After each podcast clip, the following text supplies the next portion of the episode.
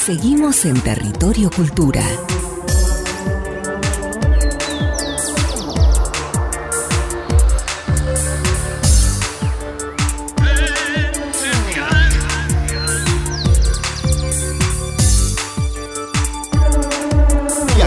En la continuidad de Territorio Cultura. Así dicen que se llama el programa, ¿eh? Así Que- dicen. Segundo año en, la- en el aire de LT14. Segundo año, ¿a dónde se pueden comunicar con nosotros para mandarnos información de agenda cultural? A territorioculturaradio.gmail.com. Ese es nuestro sitio para que nos manden toda la información que quieran que sea difundida. Territorioculturaradio.gmail.com.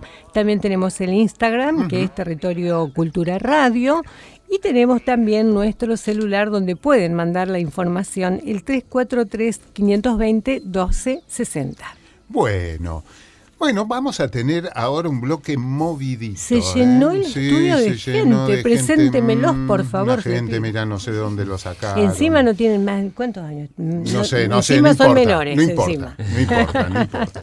Pero antes de presentarlos y de pasar al tema, yo quería comentar una, una anécdota de Mary Shelley, la escritora de Frankenstein.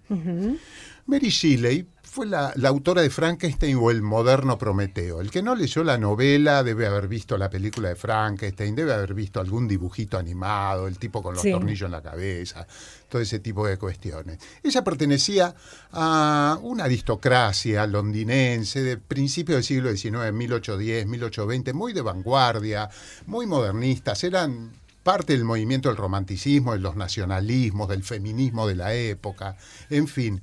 Y tenían algunas costumbres exóticas, o sea, eran bastante fiesteritos los muchachos, mira. ¿no? Se juntaban y imaginemos que en esa época el Imperio Británico llegaban cosas de Sumatra, de África, de, del Caribe, Sí. sustancias, elementos, cosas que decidían utilizar para sus este, ¿Sus actividades, para sus actividades. Entre ellas cuenta una anécdota Mary Shelley que eh, en una fiesta habían traído una batería de 12 volts, de esas que se daban, su, se daban manija, que se Sí. usaban para los teléfonos Sí, y para sí, ese tipo de cosas, que generaba electricidad. Se tomaban todos de la mano y uno agarraba el positivo, otro agarraba el negativo, daban, Ah. y se pegaban un chutazo eléctrico.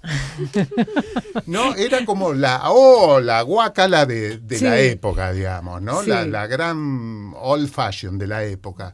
La cuestión es que, bueno, uno puede decir qué locos, qué gente, qué taraditos, qué qué sé yo, como también se dice de gente que no consume cuestiones que están habilitadas por la ley, como el alcohol o el tabaco, los Sí. psicofármacos, ¿no es cierto? Sí, sí. Pero a nadie se le ocurrió prohibir la electricidad, Claro, tenés razón. ¿no es cierto? Sí. Bueno, ¿Y entonces? entonces esta es una pequeña introducción porque vamos a hablar de eso. Vamos, estamos aquí con tres integrantes de la Asociación Civil Efecto Séquito, que además tienen una revista que se llama Revista Mate, que es un medio autogestionado, eh, dedicado a la comunicación psicoactiva. Ay, ya. Todo Psico- nuevo para mí esto. Psicoactiva. Estamos con Guillermina Ferraris, Dante Baratalos y Tabaré Echeverrías. ¿Cómo están? Hola, muy buenas ¿qué noches. Muy buenas noches. Buenas noches. Qué Muy contentos. introducción, por favor. Una No. puesta en escena, la verdad. ¿No les pareció Impresionante? Maravilloso y además habla de la búsqueda de la alteración de conciencia que ha acompañado al humano Exacto. por todo su desarrollo evolutivo. Y de distintas formas, no solo con la sustancia, justamente. La, No solo. la búsqueda del placer, como diría Freud. La búsqueda del placer eh, está mm, en la sociología de la cultura y del arte, el ocio, que para las religiones es la madre de todos los vicios, es el condimento necesario para que pueda surgir la actividad creativa, artística. Claramente. ¿no? Sí. Porque también eh, el ocio es productivo, es creativo y por lo tanto de alguna manera que los seres humanos nos dediquemos también a ampliar nuestra capacidad, a ampliar nuestras capacidades de percepción, nuestras capacidades sensoriales nos acompaña, como acá bien ha dicho el amigo Tabaré, desde hace milenios, Mirá ¿no vos. es cierto? Bueno, pero yo ya hablé bastante. Cuéntenos, muchachos, a qué se dedica Efecto Séquito. Bueno, primero voy a separar la revista de Claro, la asociación, claro. porque en realidad acá somos, además de formar parte de estos dos espacios, somos un grupo de amigues y también compartimos en algún punto, pero la revista Mate surgió por un lado y la asociación civil por otro. Arranco por la asociación civil que me preguntaste. Eh, bueno, yo soy Guillermina, eh, trabajo de comunicadora también en, en el rubro del cannabis eh, y de las sustancias psicoactivas, se podría decir también en general, eh, en la revista Mate.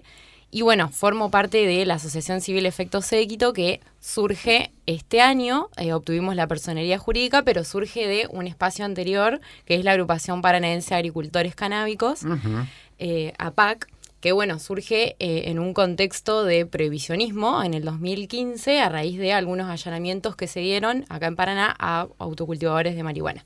Eh, a partir de esa necesidad de poder afrontar colectivamente la criminalización, básicamente, se forma la agrupación y bueno, no- eh, nosotros tres justo nos sumamos en 2019 al mismo tiempo eh, y bueno, continuamos hasta redactar el estatuto y conformar la, comisión directiva de la asociación civil. Así que bueno, este año estamos eh, estrenando esta nueva estructura eh, y bueno, de hecho estamos eh, arrancando una campaña para asociar socios activos que se quieran sumar eh, y básicamente a lo que nos dedicamos como asociación es a acompañar el- el- los diferentes usos de la planta de cannabis de la comunidad eh, contribuyendo también a el- la, la construcción del, conocimiento, eh, tanto experiencial como colectivo. eh, y bueno, también eh, pensamos que una asociación civil es fundamental en este esquema de regulación en el que estamos del, cannabis, en el que hay una regulación, pero por medio de una autorización eh, para que la gente pueda autocultivar y todavía está muy eh, joven la base productiva como para poder abastecer. Entonces, en ese sentido, creemos que ocupamos un rol bastante fundamental, como viene ocupándolo eh, el activismo y la, y la militancia canábica, pero de manera clandestina todo este tiempo. Eh, nada más que ahora, bueno, llegó el ReproCan, que es este registro que se formó, eh, que formó el Ministerio de Salud, para que podamos, eh, las asociaciones civiles, enmarcarnos ahí y poder abastecer de manera legal. Llegamos hasta este punto. Absolutamente, porque cuando te referís a cultura canábica, wow, uh, ay, mm, ¿no? Sí, Todo claro, ese tipo de cuestiones, ¿no? Exacto. Aparece el prejuicio, aparece un fantasma. Tenemos que pensar que el, el cannabis, o sea, la planta de marihuana, se prohíbe entre la década del 20 y del 30 del siglo XX por, por ese pensamiento puritanista, sobre todo en Estados Unidos. Que viene también arrastrado al cristianismo también, ¿no? Con Ujú. esta cuestión ahí de la moral. Claro, una moral muy rígida de los puritanos, esa, esa cuestión tan hegemónica en Estados Unidos que hasta hoy lo vemos en un montón de cosas de blanco y negro, no soportan los grises, ¿no? Pero hasta ese momento el cáñamo, el cannabis, era eh, una materia, una fibra textil, era utilizada para hacer las sogas de todos los barcos que andaban a vela, eran productos y hasta en Estados Unidos había grandes plantaciones de cáñamo. Por supuesto también está el uso recreativo, digamos, ¿no es cierto? Pero eso acompaña a la sociedad desde hace miles de años. Miles de años. Exacto. ¿no? Y es muy interesante porque está bueno hacer esta contextualización histórica porque nos permite ver con perspectiva. Hoy estamos en una cultura netamente prohibicionista, entonces nos cuesta pensar alternativas por fuera de el paradigma actual que rige las sustancias y entre ellas el cannabis. Por eso es muy importante entender que, por ejemplo, hablando del cannabis específicamente, hablamos de una sustancia que, de lo que está documentado, por lo menos ha acompañado al humano alrededor de más de 5.000 años. Entonces, pensar que el prohibicionismo es algo que no tiene más de 100 años nos ayuda a ver con perspectiva cómo esto responde a un régimen internacional, porque fue así que se, fue prohibiendo, se fueron prohibiendo las sustancias, y que también responde a una mirada moralista sobre cómo deben ser las personas y a una también a una, digamos, a una persecución de determinados sujetos sociales, porque la prohibición se también sirvió para perseguir a determinadas poblaciones, a determinados sujetos, migrantes principalmente, y básicamente eso es lo que tenemos por arrastre hoy, donde hoy, como el provisionismo funciona, es una picadora de carne que básicamente persigue a las personas más vulnerables, porque son las personas que no tienen acceso a recursos, las que más están presas, las personas pobres principalmente, y hoy sigue siendo algo selectivo el, el, prohibicionismo y algo que la criminalización no pesa de la misma forma sobre diferentes personas, porque si somos personas con eh, bueno, con una tez blanca, con cierta forma de vestir y demás, la policía y el Poder Judicial va a reaccionar de determinada manera entre nosotros, pero sin embargo, si somos personas que vienen de un barrio popular, que tienen una tez más marrón, podríamos decir, esas personas van a sufrir todo el peso de la ley y van a ser las más criminalizadas y eso se puede ver en las cifras de criminalización que hablan de que la mayoría de las personas que están presas hoy por causas de drogas no han terminado su educación secundaria, por ejemplo, como un indicador de esto. Entonces, está bueno poder entender que la prohibición está asociada a una persecución muy selectiva de determinados sujetos sociales y que hoy esto se empieza a resquebrajar, empieza a crujir, porque empiezan a aparecer un montón de cuestionamientos desde la ciencia, desde los derechos humanos, porque la prohibición dejó de lado los derechos humanos y no puso la atención en eso, sino en la persecución. Y hoy, desde la ciencia, los avances, la evidencia que se va dando, podemos mostrar cómo la planta de cannabis, además de ser muy beneficiosa en un montón de tratamientos terapéuticos para muchísimas condiciones de salud, también es una planta que, aunque tiene riesgos, son muy pocos respecto a, por ejemplo, sustancias legales como el alcohol y el tabaco.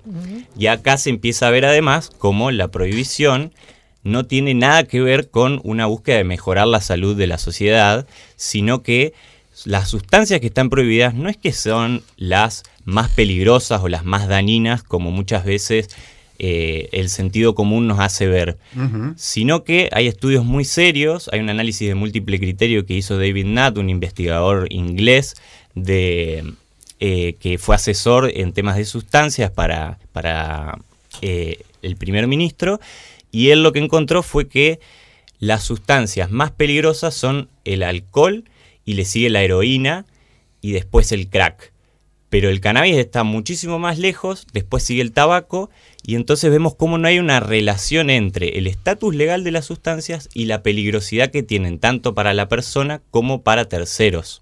Entonces, bueno, son algunos datos que podemos empezar a hablar que nos muestran cómo el prohibicionismo nada tiene que ver con una búsqueda de cuidar, por así decir, o, o mejorar la salud pública. Sí. El bien social. Claro, claro. Yo recuerdo una vieja película de la década del 50, 40, 50, que se llamaba Fumadas. Mm. ¿No? Y era una mujer que le pegaba una pitada a un cigarrillo de marihuana y se descontrolaba. ¿Viste? Era un descontrol, le agarraban unas ansias ninfómanas, ¿viste? Toda una, una locura que en realidad eso tiene que ver con la constitución psíquica de los sujetos y no con el consumo de una sustancia. Quiero decir, si vos sos violento, seguramente el alcohol te va a, aumentar la dosis de violencia y no el cannabis. Que de hecho ocurre. ¿no? y está visto de otra manera, pero hay toda una industria detrás que defiende ¿no? esta postura de, prohibirlo. Totalmente, y hoy hay como grandes burocracias internacionales apalancadas sobre la prohibición, entonces por eso es tan difícil combatir contra ella. ¿Y cuál es el uso, digamos, que creo que también desde el desde medio de comunicación está bueno difundir el por qué sí al cannabis, cuál es el uso que hoy por hoy eh, a nivel médico se recomienda o lo utilizan algunas personas como para, para este, desmitificar un poco esto que estabas hablando vos.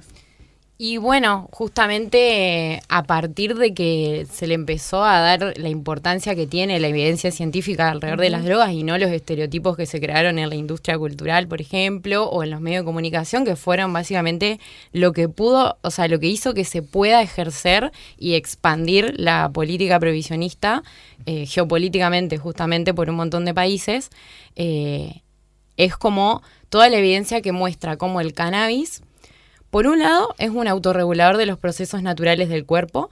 Entonces, porque tenemos, arranco, arranco por más atrás, nosotros tenemos un sistema endocannabinoide que produce cannabinoides de forma endógena.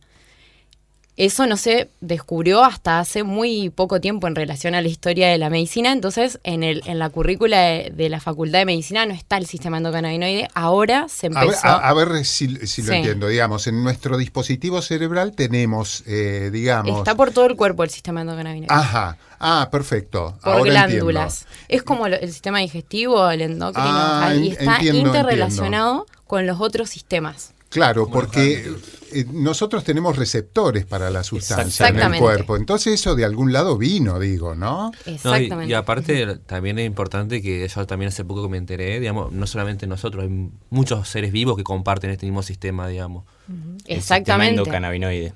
Y el sistema endocannabinoide, como está ligado a un montón de, de otros sistemas y justamente tenemos receptores cannabinoides, eh, nuestro cuerpo genera cannabinoides, pero hasta un cierto punto y después de cierta edad se empieza a degenerar el sistema endocannabinoide. Lo que hace la planta es justamente reforzar ese sistema que lo que hace es autorregular procesos naturales, como dije hoy, como por ejemplo el sueño, el hambre, el estado de ánimo, la temperatura corporal ligado a distintas partes de nuestro cuerpo, eh, tenemos distintos receptores cannabinoides. Entonces, lo que hace la planta es, eh, tiene como una base terapéutica muy amplia para un montón de cuestiones, desde na- eh, naturales del- de la cotidianeidad, diríamos, o ligadas, por ejemplo, a la analgesia para el dolor. Eh, o, eh, no sé, para las convulsiones justamente, tiene como una acción muy rápida eh, de calmarlas. Entonces es como que tiene esa ventana terapéutica súper amplia que la vamos conociendo de a poco, eh, pero lo que muestran la- las evidencias es que tiene muy poco riesgo, salvo con las interacciones, con los que hay que estar atentos, las interacciones con otros fármacos, eh, y muchas, muchas potencialidades por un montón de lugares que se van descubriendo de a poquito. Exacto. Buenísimo, muy bueno. Y antes de, de terminar, cuéntenos un poco de la revista, ¿no? Pasemos un poco a la revista. Y bueno, ahí está bueno como retomar esto que decías eh, en torno a cómo comunicar sobre las sustancias. Y bueno, y contar que Revista Mate es una revista que tiene un portal digital que es revistamate.com.ar, lo pueden encontrar. Estamos acá en Paraná y desde acá buscamos hacer una cobertura no solamente local, sino también regional de la región latinoamericana y cómo están desenvolviéndose eh, las drogas en esta región. Y lo hacemos desde una perspectiva científica y con un enfoque de derechos humanos. Y justamente esto es lo que no abunda. O sea, lo que ha logrado el prohibicionismo es parar todas las investigaciones en torno a las sustancias y que hoy no podamos contar con la evidencia que necesitamos para poder dar la discusión sobre estos temas. Lo que sí hay que reconocer es que las sustancias no son inocuas. Las sustancias pueden causar riesgos y es muy importante poder identificarlos, conocerlos y estar informados sobre las sustancias para poder revertirlos, para poder cuidarse, para poder usar drogas sin dejar de cuidar nuestra salud.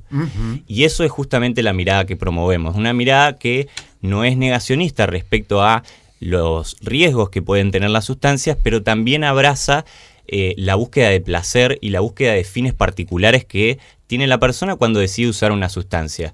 Nosotros entendemos que las personas no son, eh, o, o lo miramos desde esta perspectiva, una cosa es ser consumidor, que marca como toda una forma de relación con los objetos, y otra cosa es ser usuario. Cuando uno es usuario de una sustancia, puede elegir para qué fin la usa Y puede programar eso de alguna manera. Entonces, lo que nosotros entendemos es que se puede hacer un uso responsable en la medida que uno conoce potencialidades, riesgos y puede a partir de eso tomar una decisión de para qué va a usar una sustancia.